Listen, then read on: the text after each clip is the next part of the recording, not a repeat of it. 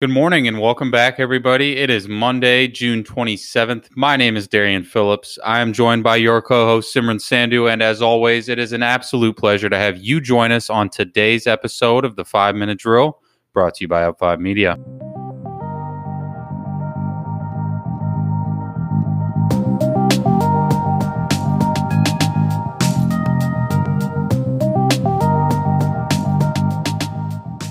And to kick things off today, we're going to give you a little lay of the land on what to expect for both this episode and the week ahead.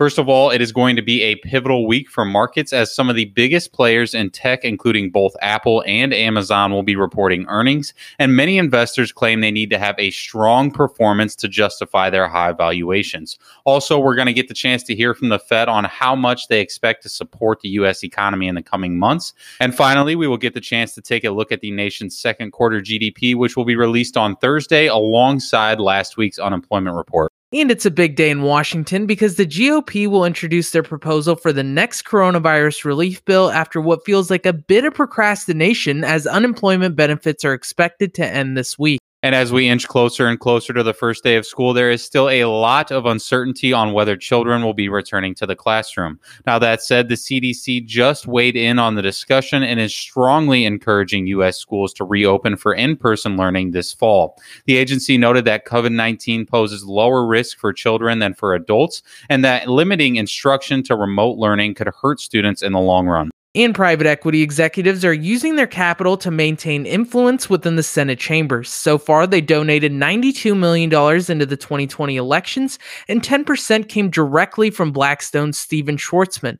The goal here is to prevent Democrats from taking full control of Capitol Hill and issuing tighter restrictions over the sector. And the latest on U.S. China relations brings us a Chinese operative who showed up in federal court on Friday and pleaded guilty to tapping U.S. government employees for sensitive information. More specifically, the Chinese operative admitted to recruiting U.S. military and government employees to write reports for him that he claimed were for clients in Asia, but instead took that information and handed it over to the Chinese government. The Trump administration commented on the matter and said such espionage is a prime example of why we shut down the Houston consulate and why we will continue to ramp up efforts to identify and remove these Chinese spies and researchers in the future. And speaking of China, the popular video app TikTok might still have a future in the US. Experts believe that the Trump administration will face significant backlash if they try to ban the app, as millions of Americans have become users since the coronavirus lockdown. For once, we will see the Trump administration move very cautiously before taking action against the Chinese app. And as we mentioned at the beginning of today's episode, it is going to be a huge week for earnings as more than a third of the S&P 500 is set to report their quarterly results this week. Expectations show that profits are on track to decline by 42% according to FactSet, which would be the largest decline since the fourth quarter of 2008 when we saw earnings fall by roughly 69%. And we've also got some M&A news this morning. Rush Street Interactive, a popular online sports and casino betting company, is planning to go public via a merger with blank check company DMY Technology, according to the Wall Street Journal. Analysts believe that the deal will be valued around $1.8 billion.